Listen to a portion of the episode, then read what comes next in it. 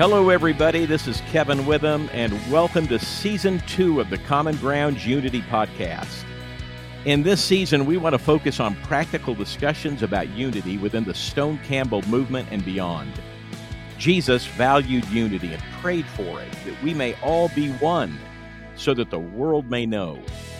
We believe unity is best achieved through relationships rather than beginning with disagreements over doctrine, practice, or ideology. We value the gathering, breaking bread and sharing a cup of coffee or your favorite beverage. We invite you to gather with another Christian outside your particular family of churches and tell others that unity starts with a cup of coffee. So grab a cup and let's get started with another episode of the Common Ground Unity Podcast.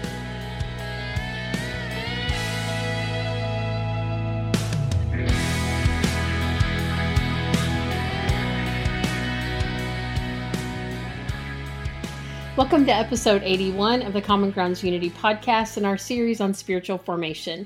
We're excited to have Alan Fadling back with us for the last episode of the series and Casey Tigert as our co host and uh, was a previous participant in the podcast. So we're excited to have him back with us.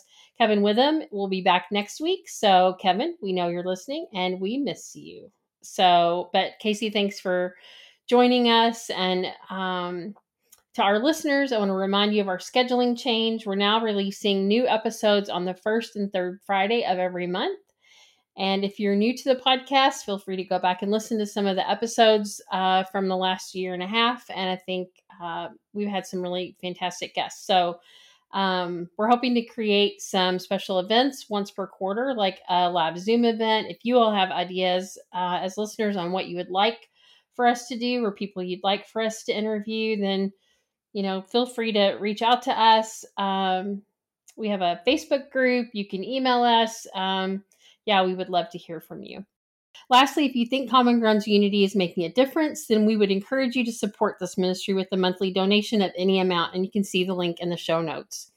We're excited that Alan's back with us, and I gave a longer introduction in the last episode, but briefly, Alan is the president and founder of Unhurried Living, Inc. in Mission Viejo, California inspiring people to rest deeper, live fuller, and lead better. He's a certified spiritual director and the author of An Unhurried Life and An Unhurried Leader, and has a third book coming out that I'll ask him about before our podcast is over. Um, that I think sounds so exciting. So, he and his wife Gem live in Mission Viejo, California, and host a podcast called the Unhurried Living Podcast. Alan, welcome back. Casey, welcome back. Thanks. Good to be here. So, uh, Alan, Dallas Willard spoke about the ruthless elimination of hurry. And we live in a culture filled with hurry, and most leaders likely run towards a hurried life rather than elimination of hurry. There's something about our value as in how in a hurry we are. So help us understand the wisdom of of eliminating hurry as followers of Jesus and as leaders within his church. And I really appreciate in the last episode, Casey pointed out that this practice is really not just for leaders in the church, it's because God's created all of us with like a specific purpose. And so so with the way that we're created, how can we how can we step into eliminating hurry? Yeah, well, I just remember the first time I heard that phrase, it was reading it in John Ortberg's book, you know, The Life You've Always Wanted. And he was talking about, you know, his experience of uh, going to Dallas for some counsel and get, trying to get some good spiritual direction for a next step he was getting ready to take. And so he kind of had his tablet out and his pencil ready, and he was waiting just for all kinds of great Dallas nuggets. And Dallas ended up having just one thing to say to him uh, You must ruthlessly eliminate hurry from your life. And when I heard that the first time, I just thought that is one of the most potent pieces of spiritual counsel I may have ever heard in my life uh, because it puts ruthless up against hurry. Because hurry is ruthless in itself. It, it really is. And so there's a few things here. One is I think we have to come to grips with the fact that we live in a culture that values hurry and devalues anything slow. We just, if you can do it quicker, do it quicker. And we just take that and we run with it faster and faster. We turn that treadmill up to five miles an hour and then six and seven and eight. And pretty soon we are frantically sprinting with no apparent way to get off. Hurry is literally killing some of us. It is literally doing harm to our bodies. It is doing harm to our souls. We profoundly overestimate the value of stuff we do and completely underestimate the value of who we are and who we're becoming. I don't know about you, but if I think about the people who've had a spiritual impact in my life, I almost never think about a thing they did. I almost always think about who they were, the kind of person they were, the way they treated me with care, the way they were available to me, the way I remember the guy who led me to trust in Jesus 40 some years ago. He just had time for me. He just had time for me, unhurried time. I was in his house. Relationship. So I just think we have to acknowledge that faster is rewarded and slower is looked down on. In fact, if you look in the dictionary, the word fast, all the definitions are very positive and peppy sounding. If you look up the word slow, it's things like dumb, and uh, well, it gets worse from there. And so it's just a cultural reality you know, that we have got to we've got to acknowledge. See, hurry may help us get a lot of stuff done, but I wonder if when we look back from it a year later or 5 years later, we're still going to care about the stuff that we got done. I can't remember most of what I did in my early years of ministry, nearly 40 years ago, but I can remember people. And I have still have got conversational relationship with some of those people. So anyway, I just think um, hurry, hurry is just doing more harm than good, and we just don't realize it. Sometimes when we're in a hurry too, we forget what we're doing. Like Oh, you're yeah. going so fast, you're moving whatever, and then it's just like, what? What am I doing? Where am I going? What? You know. So that's the same thing of like that's a whole other part. But the fact that we're going fast is fantastic, even if Mhm. we're not really sure where we're going or or why we're hurrying for what purpose. It's crazy. Yeah. And I mean, I, I walk into a room and forget why I was there. I I better start walking slowly because if I'm forgetting when I'm hurrying, I'm gonna forget anyway. So there's a double double risk there for for all of us.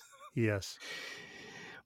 I love that you said that about remembering people, and I feel like what we talked about spiritual formation. A lot of us talk about that in terms of a person or a book that really introduce the concept and open our eyes to it. Uh, there are people that we could mention, you and I, Alan, that have impacted us. Dallas would be one, Richard Foster another. Trevor Hudson is one for me, is a tremendous Mm. influence. Ruth Haley Barton. Even within the restoration movement tradition, there are people who you could name that you ran into at the North American or whatever that just had this deep impact on you. And of course, one of those is Dallas. And I joke sometimes when I do retreats that I can't really talk for a long without quoting Dallas. Um, it's sort of a prerequisite. But you talk about in Unhurried Leader about Dallas and some realizations you had at his memorial service. And I, I thought these were really powerful. And you said you you actually had a chance to lay a rose down uh, as part of the memorial service. You said, as I laid a rose down, I didn't think about a talk I'd heard Dallas give, one of his books that I've read, or an amazing insight I'd gained from his teachings. I found myself remembering the kind of person he was. I didn't think of his accomplishments, but his manner, his character. The prayer that bubbled up within me was Jesus, I would love to be the kind of person Dallas has been.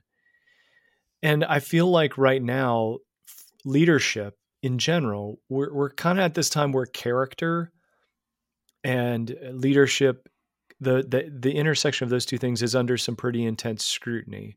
And I believe being responsible for what we do a lot of times leads to that hurry, but there's also the character piece that goes along with it. And there's a formational life that supports, but I mean, our language, our language is built to say fast is good, slow is bad. So, and we're supposed to develop great character in the midst of that. And I think we're seeing in leadership, in some ways, the fruit of what happens. So, how does a, a leader, or someone who's working how does a, a leader or a stay-at-home mom or whomever how do they attend to the sometimes crushing responsibilities they have while attending to the character formation that creates people like Dallas and the folks that have really had an impact on us.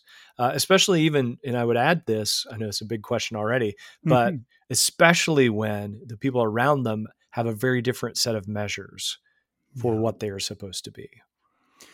Well, yeah, you're right. That's a that's a really nice big question. Um, I'm glad you're answering it and not me. I get yeah. to ask it and then mute myself. Fair enough. There you go. Well, so I think, you know, we're living in a time where maybe most of us, I'm 61. I don't know if I've ever felt like my life is more compressed or uh, dense. There's the word I would use. My life feels as dense as it has ever felt. I grew up in the 60s and 70s. I remember riding my Stingray around the streets of a suburb in Sacramento. The, the phone was wired to the wall. The television had three channels. I mean, you know what I'm saying? There was a spaciousness, even to my experience. Now I have a, a device the size of a deck of cards that can keep me connected and make me virtually omnipresent to everyone on the planet. I just, this is a different world in which we're living. So, one, what I think I want to say is I want to take a step back from that and decide how much I want to be involved in all of those realities some of the density is of my own doing. When when the when the phone is my autopilot mo, uh, look when I have a down moment, I'm not helping myself.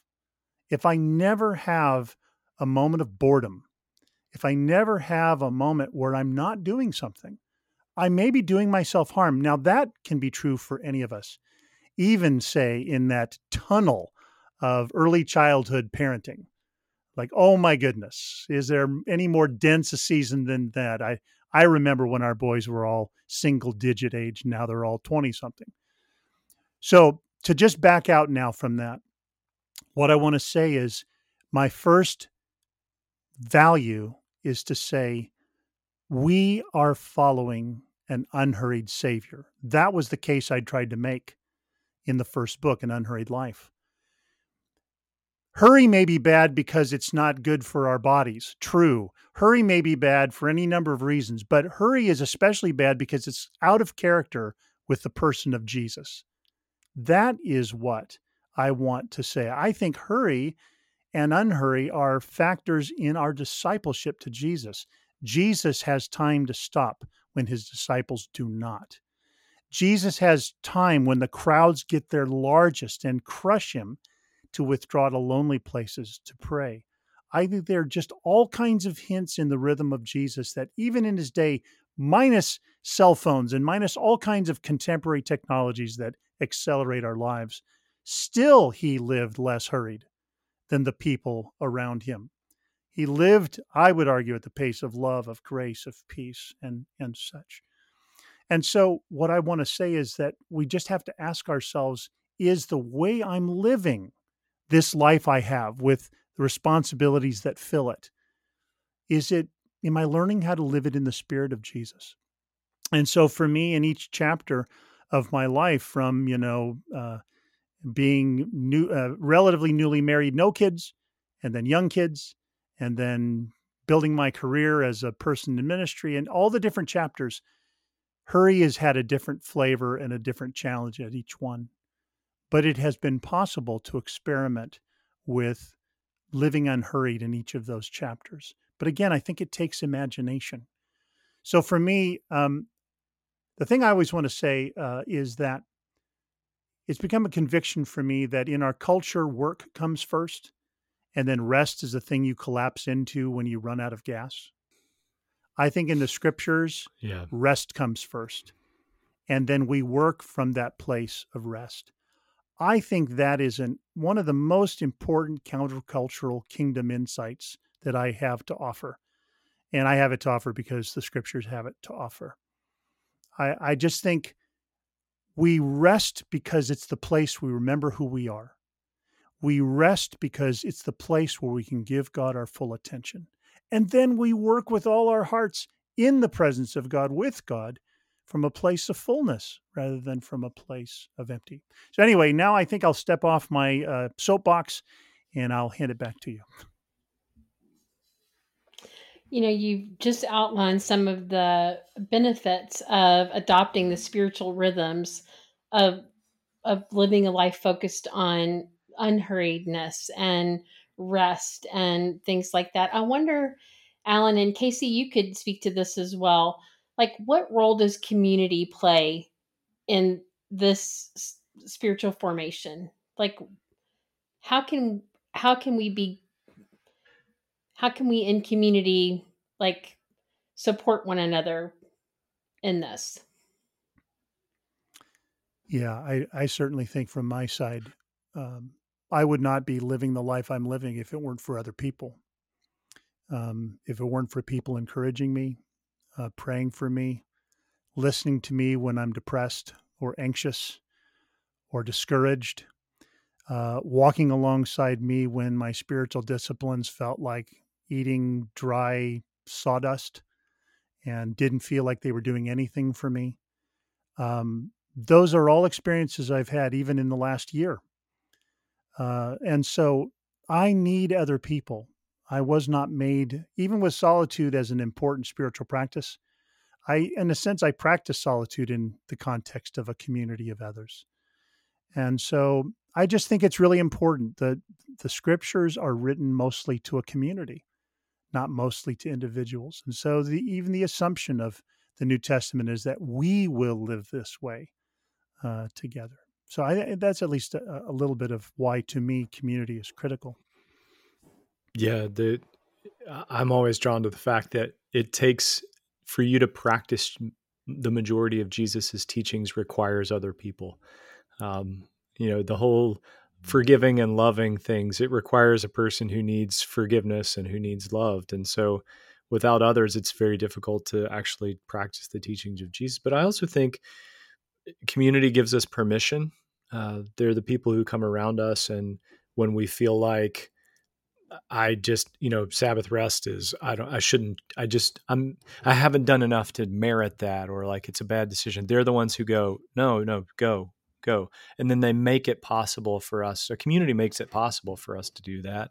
So they do that and they they also they're the ones who sort of hold up the mirror when we need it and say do you know that you said this and how it sounded and there's that that character shaping piece that that goes into it that only another person who loves you and who has your best in mind can actually can actually provide. So i i think that's that's bigger than like prayer and meditation. There's the talking to another person and not being a jerk um, which we've lost i think a little bit because of social media. We've forgotten how to talk to each other in a way that embodies each other and pretends that's pretends that that's a person on the other side uh, made in the image of god whom christ dwells in and delights in so that's really important alan you have a new book coming out mm-hmm. and what i love is that i i remember talking to you about this book as it was coming together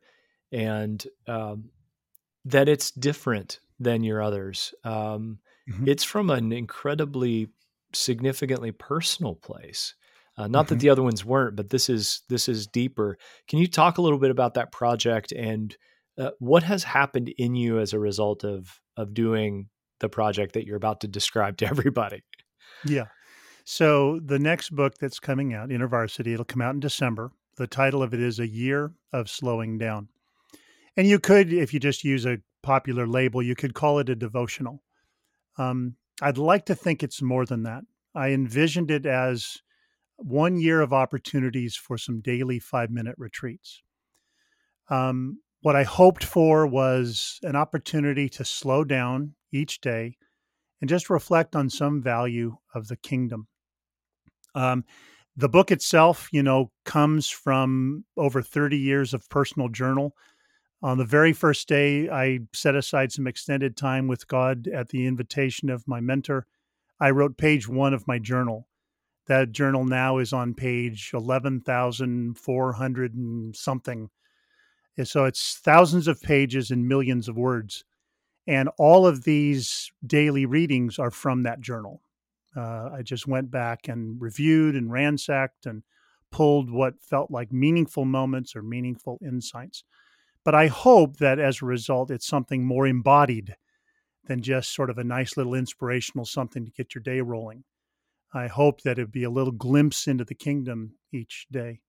So, as I said, that book will come out uh, in December, and it sort of closes out the unhurried trilogy, I guess you could say.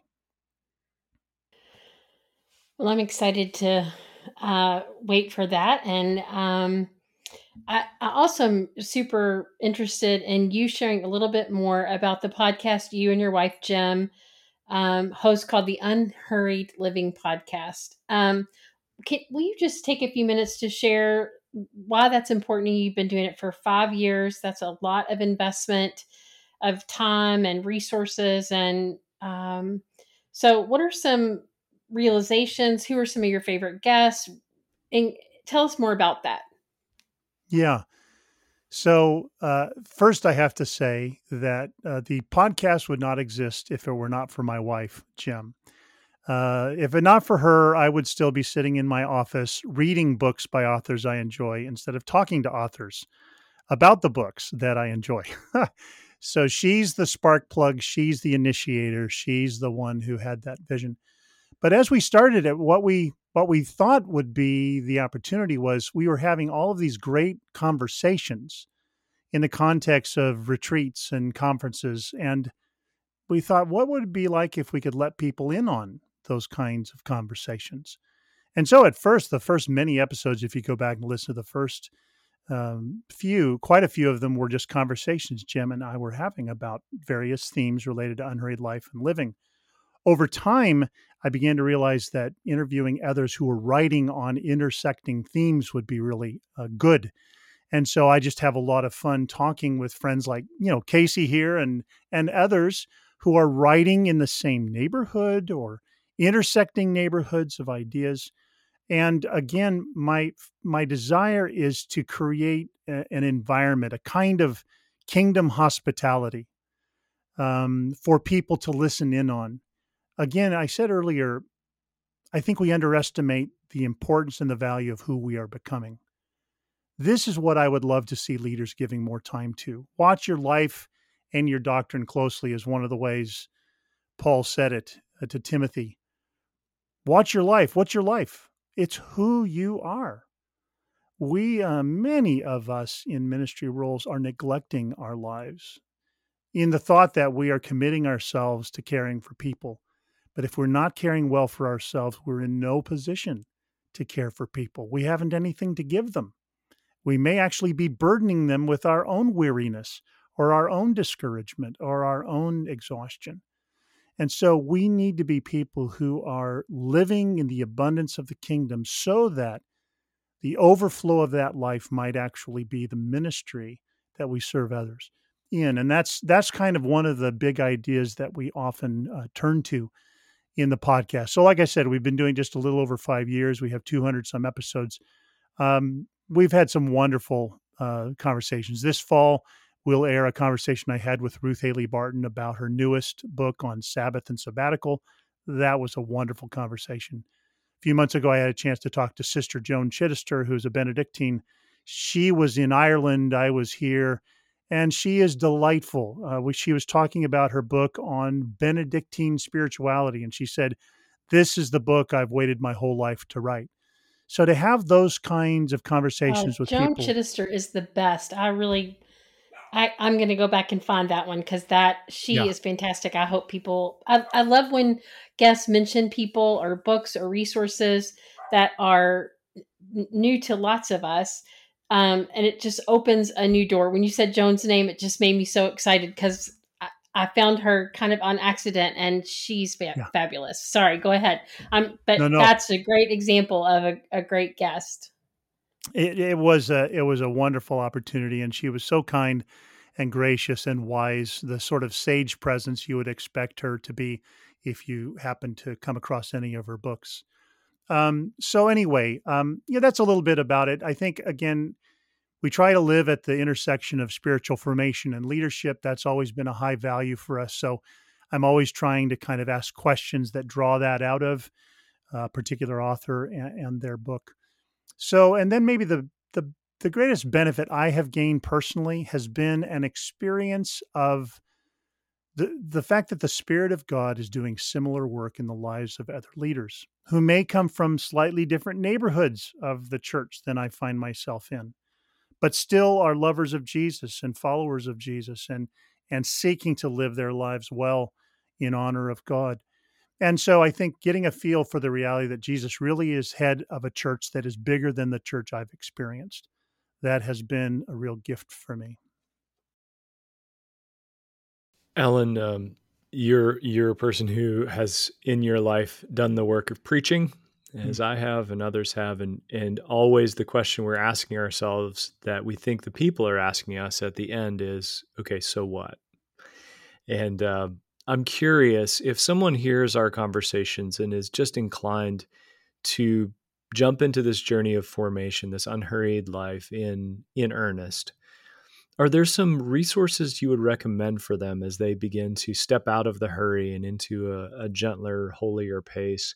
Whether that's uh, books, uh, practices, if there is a, a you know a way of a way of connecting with someone that you think might be helpful for that what what would you guide as a would you direct people towards if they were really serious about engaging in this journey of of unhurried living and formation well, you know, certainly I could invite them to our website. We have a weekly email that my wife or I uh, write. We write them with the intention, uh, again, of giving people a space to stop in the midst of their busy lives and maybe catch a vision of something that echoes the kingdom. I certainly could recommend the books that I have written. My wife actually has a book coming out this month as this episode airs called Hold That Thought Sorting Through the Voices in Our Heads and it's a wonderful resource with questions at the end of the chapter. So there are plenty of books. You know, my wife and I both. There's six. There will be six of them by the end of next year. Um, uh, the thing I would say is start by remembering that you are first invited into relationship with God, not first into service. There are a lot of Christian leaders, whether they are in religious settings or serving as religion, you know, as Christian leaders in any number of workplaces. And they imagine the first thing Jesus is doing is giving them a job. But the first thing Jesus is inviting us to is relationship. And in that relationship, then we do the work we do. To me, that's a vision thing that you've got to start with. If you believe that, then having time in your life that's set aside to enjoy and cultivate that relationship only makes sense. It's why I don't usually start with practices or resources because you can actually engage those without the vision of what it is that you're doing. Um, I have read many books thinking I was proving how smart I was or how faithful I was and hoping God was impressed. I, I have done that. Um, I have practiced spiritual practices hoping that this was raising my value in the eyes of the Father. So I always think that to start with the vision, I'm being invited. There's a little chapter in An Unhurried Leader rooted in Isaiah 55, and there's four verbs, those first few verses that I think are verbs that could describe how God's inviting us. Those four verbs, the first is come. In a world that is go, go, go, go, Jesus is first saying, Come. Every single day, he's saying, Come, come to me, come follow me, come be with me. This is what Jesus is longing for. And then, yes, we move into our day and join him in the work he does, but come to him. And then once we've come, the second verb in that passage is listen. We don't come and talk. We don't come and um, try to do our little dance of impressing God. And we listen. We receive what God would like to say. We, we hear the voice of God in Scripture. We hear the Spirit speak to our hearts. We see the message of God and the beauty of what He's made in creation. We listen.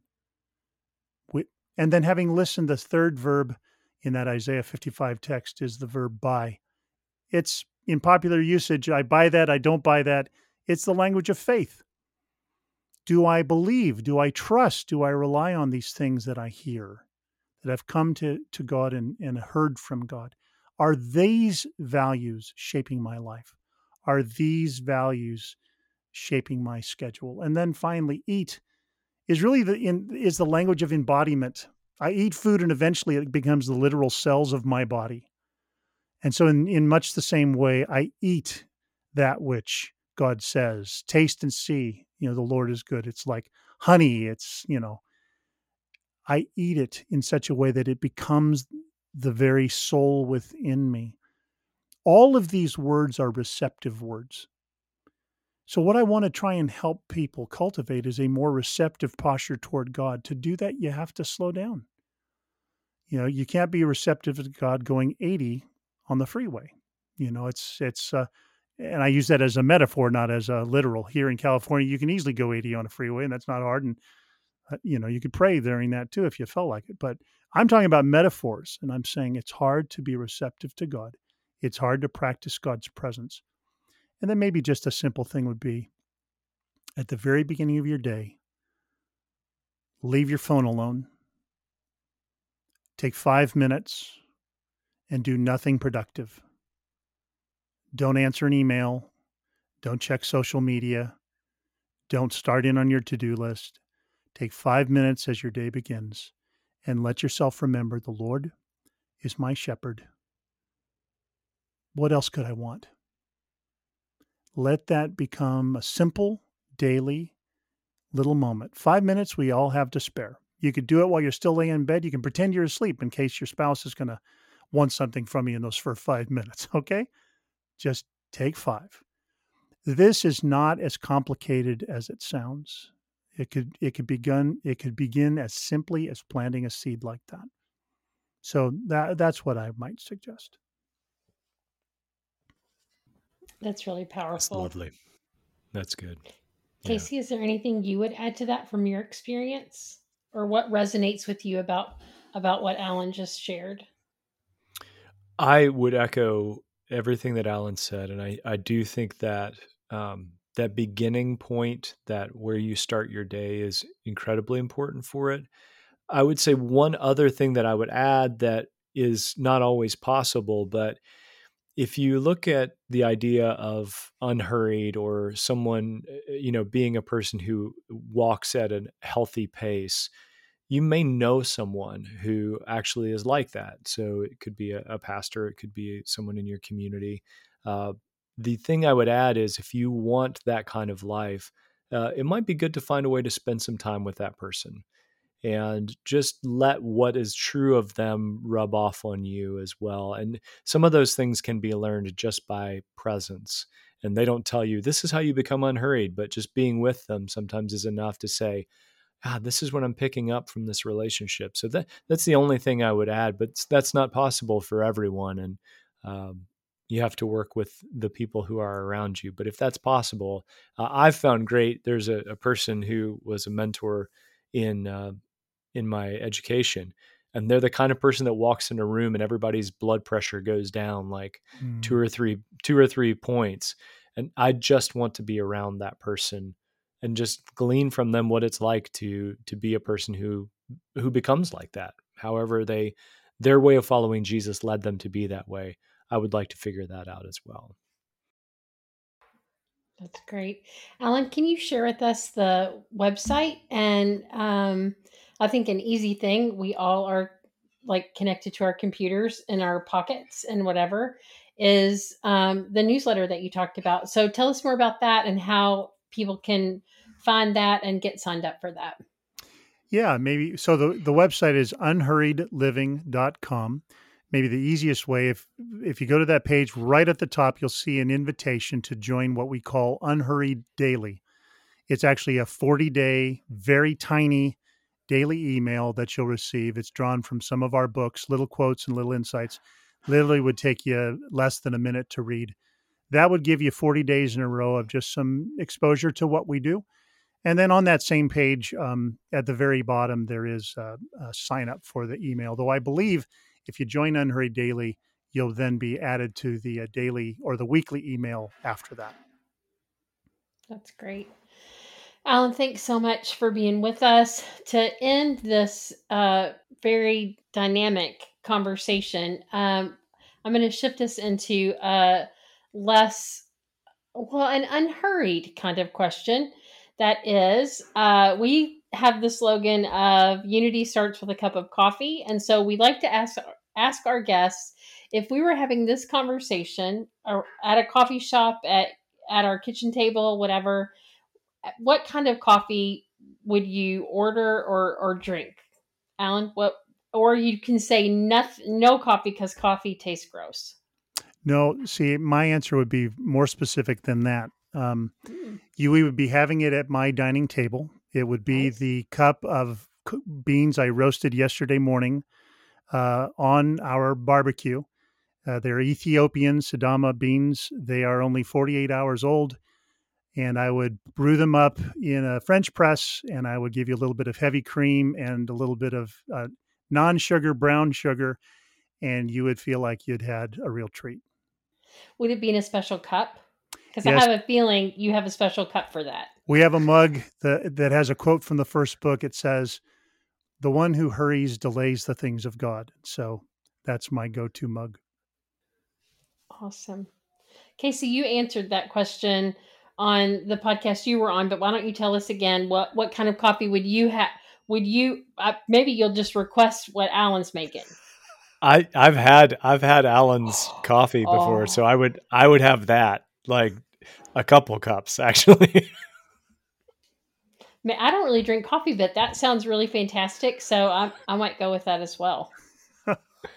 well, you would not regret that decision. uh huh. Yeah. Um, to all our listeners, thanks for being with us. Thanks for being part of this series on spiritual formation. We really hope that you will take a next step into stepping into an unhurried life and the idea of that we are called into relationship not service first is one that i think uh, if we lived out of the relationship with god and we've heard a lot uh, about this with all of our guests i just wonder what the kingdom would look like how the kingdom how the world would be different and so i'm encouraged and challenged again. And I really appreciate this conversation. Um, we look forward to uh, your new book, Alan, and I'm definitely going to check out Gem's work. And um, yeah, everybody check out their podcast. So, Casey, we will have you again as well. We really um, have had some fantastic guests. So, um, we're blessed. And um, join us next week on Common Grounds Unity Podcast, where unity starts with a cup of coffee. Thank you for listening to the Common Grounds Unity podcast. Please check out commongroundsunity.org to learn more about who we are. You can subscribe to the essays, join our Facebook group, or find our YouTube channel. And please check out the Gatherings page where you can connect with other unity minded Christians in your area. If you can't find a gathering in your area, we can help you start one. It's not difficult or time consuming, and we'll help you out along the way. It really does simply start with a cup of coffee. If you want to volunteer or ask questions, please email john at commongroundsunity.org. And lastly, we need your help by donating to this ministry of reconciliation. Your donation is tax deductible. Links for donating are in the show notes or on our website. Until next time, God bless, and remember, unity starts with a cup of coffee.